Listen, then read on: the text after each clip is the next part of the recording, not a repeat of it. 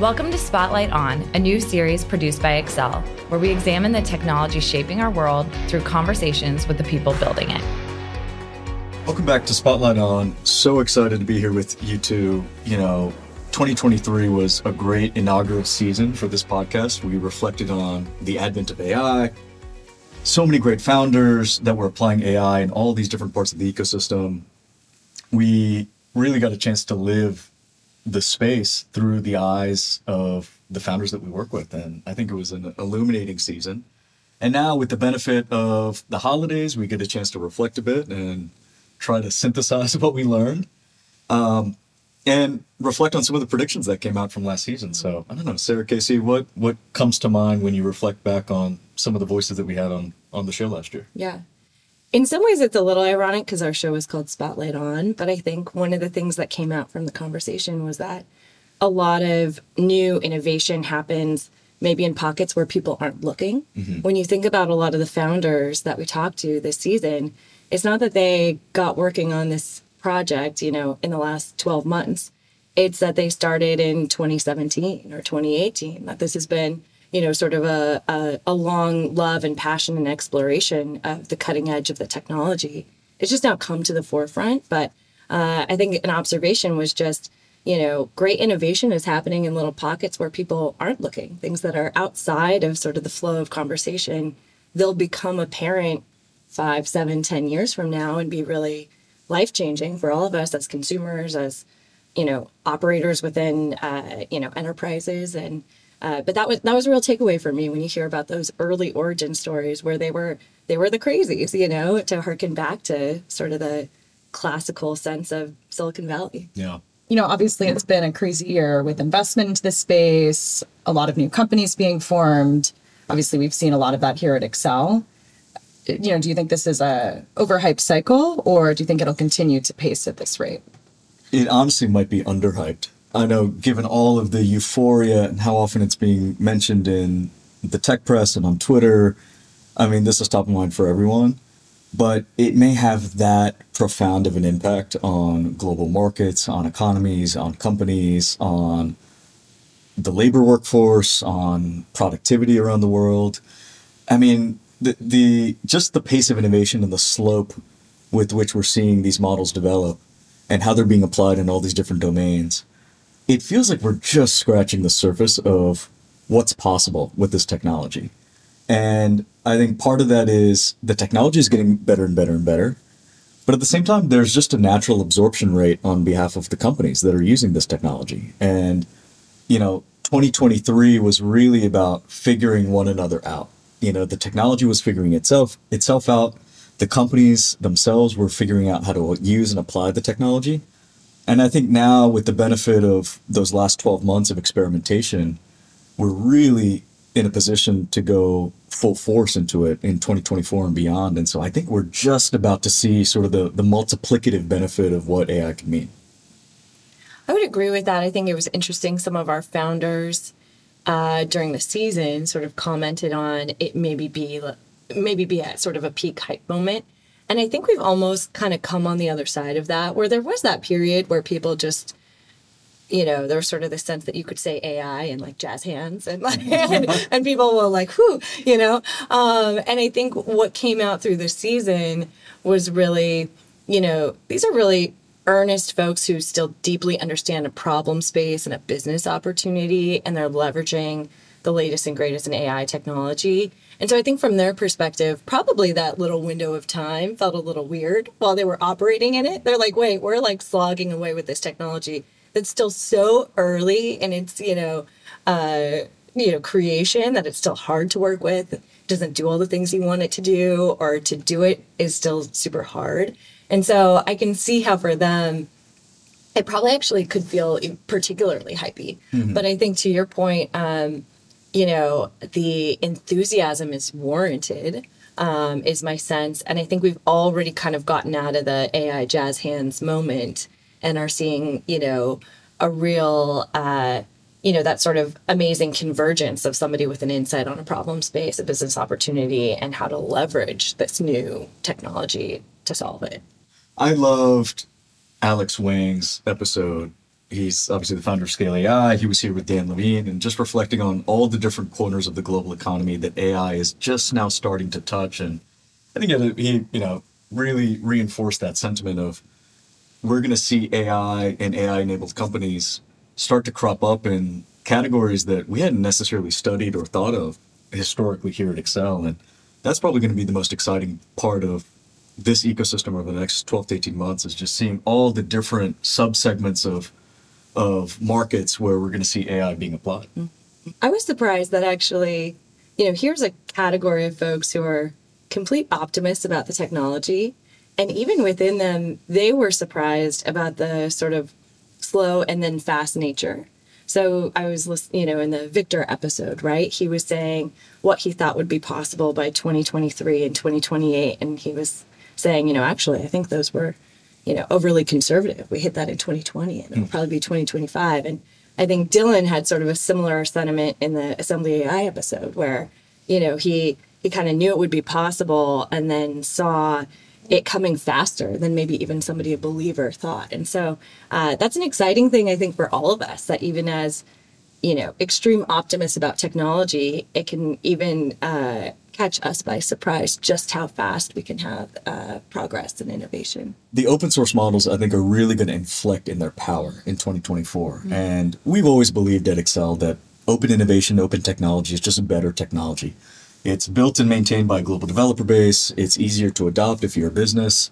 And it's arguably more secure because you just have more eyes on this technology. And so, um, you know, 2024, I think, is going to be the year of open source innovation in, in AI.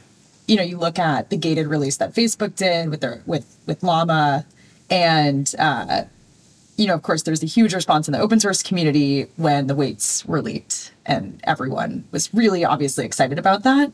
But it just sort of you know it felt like it really took off from there both on the model like on the model level and then obviously on the tooling level. It's just really helped developers be able to prototype really quickly be able to kind of prototype apps really quickly as well so i think you know starting at that base layer uh, it's been really incredible to see even the innovation that's come out there because there are some companies obviously that are proprietary and gating that but the the innovation curve in open source has been uh, really tremendous, more than I've seen in honestly any other ecosystem.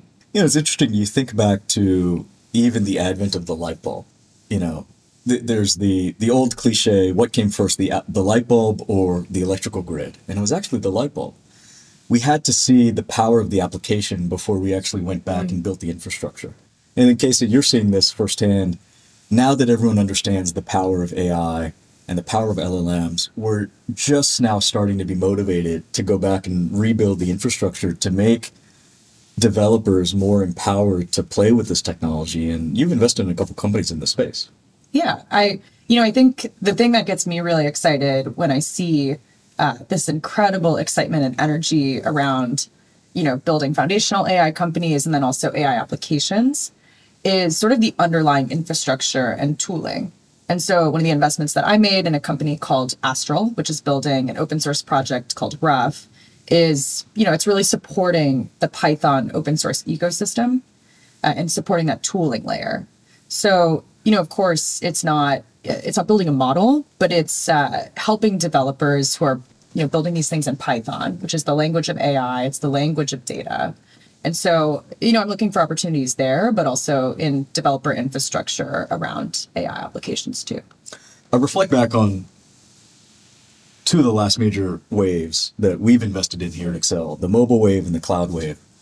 And those were really innovations in how technology was being delivered. You know, I remember back to the dawn of mobile, the iPhone had just come out in 2006, 2007 and a lot of those entrepreneurs back then were trying to repackage existing desktop applications into a new mini- miniaturized form and taking advantage of all these different new touch gestures. And obviously, the mobile device had a lot of new functionality in terms of geolocation services and uh, telephony services. And so we saw the advent of things like Uber and Instacart and, and services like that. But I think by and large, mobile was really a, a, delta in how services were being delivered. You know, we were able to push services to the edge into the pockets of consumers. I think cloud technology similarly was a big innovation in uh, in software delivery, and you know, we invest in a lot of these categories. It's, it was about taking applications that were historically uh, built, managed, and deployed in large ser- servers uh, on top of large servers, you know, locally at, at, at in enterprises.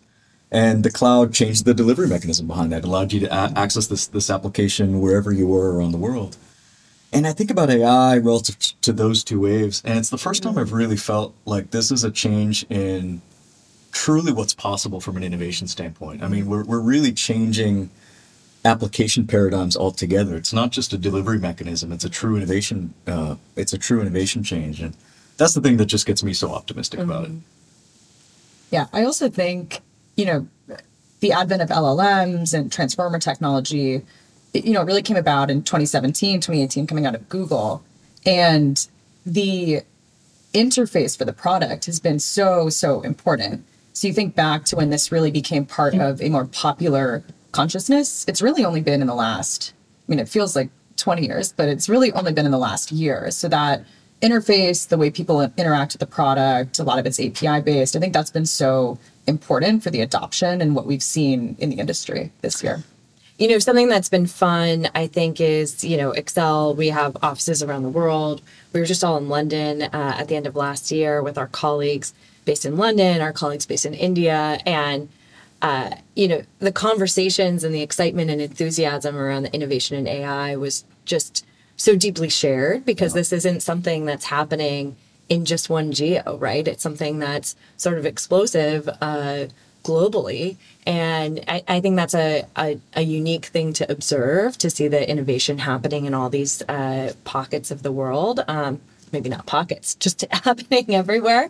And that we're finding amazing founders in all those markets um, to back. So it really is something, you know, folks have likened to sort of this modern day space race of where every economy, every, um, you know, community of, of researchers, of entrepreneurs sees the potential and wants to ensure that they're establishing themselves as sort of cutting edge. And I think that level of um, healthy competition gives me a sense that the uh, the technology is going to and, and the pace of of discovery and advancement is only going to continue because it has really captured sort of the the minds of everyone globally. The power of what we're seeing right now with cloud enabled AI services is you can build these companies anywhere. Mm-hmm.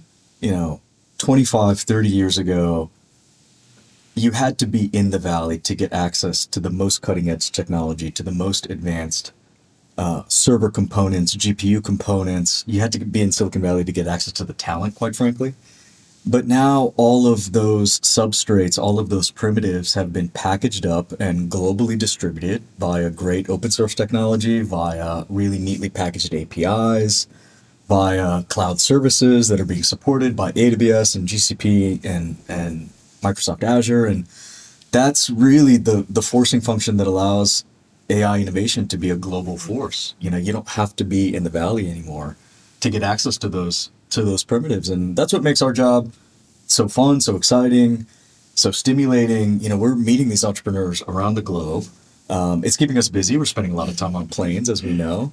Um, but I think increasingly we're going to see some of the best companies, you know, being formed outside of Silicon Valley. And um, the Valley will always, I think, be a, a, a plurality of, of the best businesses. I mean, there's just something about the network effect of, of San Francisco that will never be that will never be shaken. But increasingly, and we've seen this via, you know, obviously our European partnership and our India partnership, um, we're seeing some great companies being formed in, in both those geographies, and that that's a trend that's only going to continue.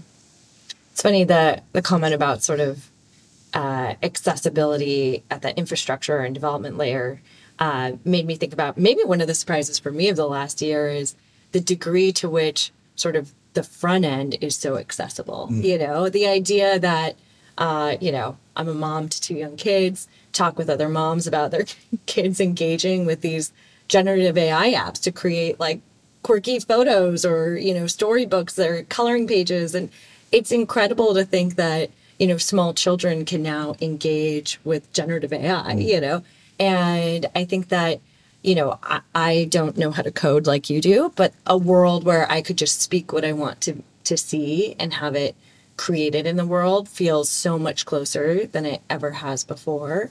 And i think that element of accessibility on the front end is Yeah. is really exciting. And so and we're so in the early innings of kind of to your point about the the GUI you know um, we're so in the early innings of that but I think it will take what some pockets of technology and innovation I think can feel um, maybe exclusive or you have to have this you know specialized skill set to be able to engage. And I get really excited about the idea of some of those walls breaking down through new applications at the you know at the, at the edge being created that are really accessible to folks the gap between idea and prototype, or mm-hmm. even an idea and a V1, is going to shrink considerably in the age of generative AI. I mean, to your point, you can speak applications into existence. You can take core business logic that you've mapped out for yourself and actually encode that in a piece of software now. And I think what that's going to mean for our business specifically is we're going to see so many more entrepreneurs. There are just so many more creators out there that you know, we we're going to be drinking from the fire hose to a certain extent, and you know, parsing through that and separating the wheat from the chaff, uh, separating you know, ideas from things that can be really long-lasting independent companies. I think is going to be both the challenge and the opportunity for for our team in 2024 and beyond. absolutely absolutely you can see something that should exist in the world and will exist you can be a thousand percent certain it will exist but will uh, should it be a standalone company uh, will it accrue sort of equity value um, two very different questions Yeah. right And you know, thinking about this, you know, we a lot of people have talked about this as a hype cycle. Uh, I think the thing for me this year that's been so so surprising in a lot of ways is that the demand really is there. You know, we're seeing these uh, newly formed companies that are, you know, maybe maybe just hitting their first birthday, and the revenue numbers are really unlike anything I've ever seen before, even in previous uh, sort of previous eras of the internet. So it, it really is a a fascinating time from that perspective that the demand is there and people are spending real dollars, even in in this economy. What are some of the things you guys are looking for in great companies in 2024? it was really clear when you talked to or when you listen to all those episodes that these were folks who had a real passion around a pain point and a business opportunity and then sort of a unique insight about the right way to apply the technology and i think that that's something that you know all day every day i'm looking for sort of that combination and i think that uh, you know as a tech we have to assume the technology and the pace of innovation is going to continue at a breakneck speed. And so I think that actually puts more emphasis on is this the right vision and team that as new things emerge, um, do they have sort of that unique insight, that unique, you know, um, market understanding, whatever the distinctiveness is, such that they are the right conduit to bring this emerging technology into that problem space because you just have to assume it's going to come at them so fast. Uh, if they're wed to the particular implementation of it, that's probably a dead end in its own right, right? They have to be the right, yeah, conduit to bring it to that, um, you know, problem space, opportunity space, and so I think increasing emphasis on on that element, which is really, you know, sort of the the perennial convergence we're looking for as investors, but maybe ever more important um, given the pace. companies now are getting such incredibly fast feedback which is which is excellent. Sometimes you know this type of feedback on products that you get could take months and months but now you can really shorten that feedback cycle. So i think that's an exciting new development. However given the energy the excitement around the space things are changing really really rapidly. So, you know, to, to what you said, Sara, I, I just totally agree that it's all about the team's ability to, you know, move quickly and execute quickly, but also really metabolize that that feedback and and move in the right direction. So, especially with the companies uh, that I look at in open source and developer tooling, you know, I think the I think the interface and the developer experience is going to be really, really important more than anything else. Yeah, I, I totally agree. I mean, echoing what you're both saying, there are two common threads, I think, to companies that are going to endure in this era of technology. One is a, real appreciation for the customer pain point. You know, we always talk about this even when we meet entrepreneurs. Are they speaking the language of the, the technology or are they speaking the language of the customer problem? and finding founders that are just deeply, deeply intimate with their customers and their needs, I think is going to be very critical in this era of very, very rapid change. And then the second piece is just an overall adaptability. I mean, change is coming at us so much faster than ever before. The underlying language models are changing. Uh, the developer tooling is going to be um, is going to be reconfigured many times over over the next couple of years. As founders, you just you need to be adopting, uh, racing ahead to the next uh, technology platforms, um, and just understanding how to really keep a team that's very resilient in this market mm-hmm. because you can't I don't think you can rest on your laurels anymore. I mean, the, the concept of moats and core technology di- core technology differentiation, those will persist, but I think they'll they'll persist in a very very different mm-hmm. form um, because a lot of the the differentiation is going to be in how you package up and bring that technology to to market and, and be a conduit for this innovation, as you said. One of my biggest takeaways from operating that I share with founders frequently is uh, just how messy it is, even when it's really working. You know, to have been a part of hypergrowth and go, wow, it, it was that much of a mess when it was when everything was going incredibly well. And so, you know, I think that's very applicable here to your point of like hitting amazing revenue levels faster than ever, or needing to be adaptable, you know, to to the changes that.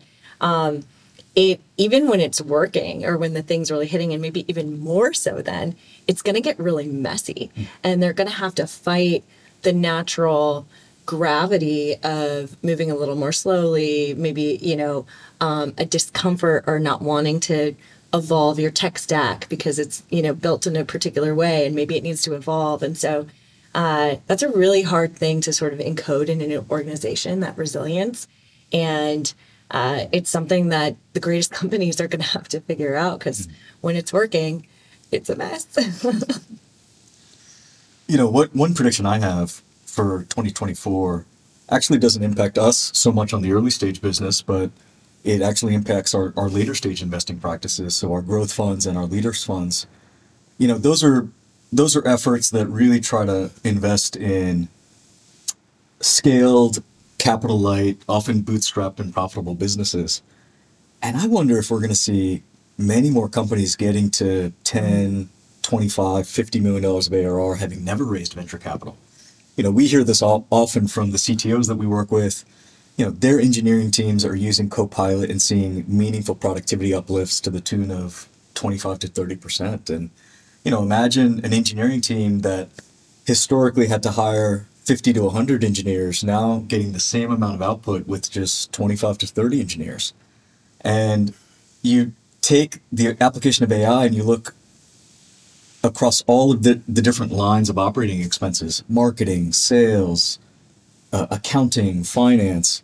You can tuck a lot of that workflow behind software now. And so I wonder if we're going to see a new era of nicely scaled but very, very lean businesses that are cash flow generative and profitable and you know have a chance to be long-term independent but may actually skip the era of traditional venture capital like we know it but may be just great candidates for you know our growth and leaders practice. You know it's interesting what you said about companies using ai sort of within their internal stack and for productivity gains and i think that um, we certainly aren't in a world where every company has to be an AI company and that their strategy is squarely either infrastructure for building an AI or, um, you know, the core of their transformation within an industry being an AI application. But I think every company does need to be applying AI sort of internally, even if that isn't sort of your, you know, your core reason for being. You're going to be at a disadvantage if you aren't using the most readily available applications of AI, whether it's for your sales team, your marketing collateral, your efficiency of your engineering team. So, from that perspective, I do think every company needs to be an AI company.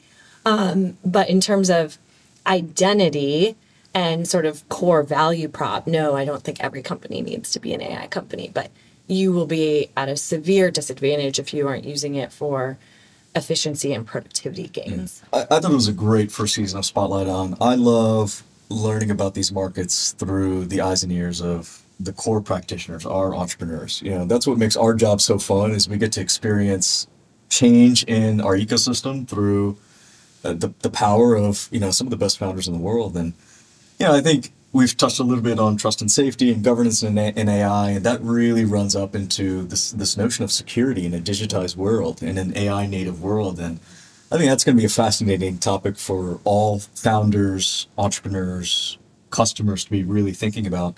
And fortunately, that's the big topic for us in season two. And so we're so excited to unpack that theme, that category through some really exceptional entrepreneurs that are rewriting the rules in security technology today.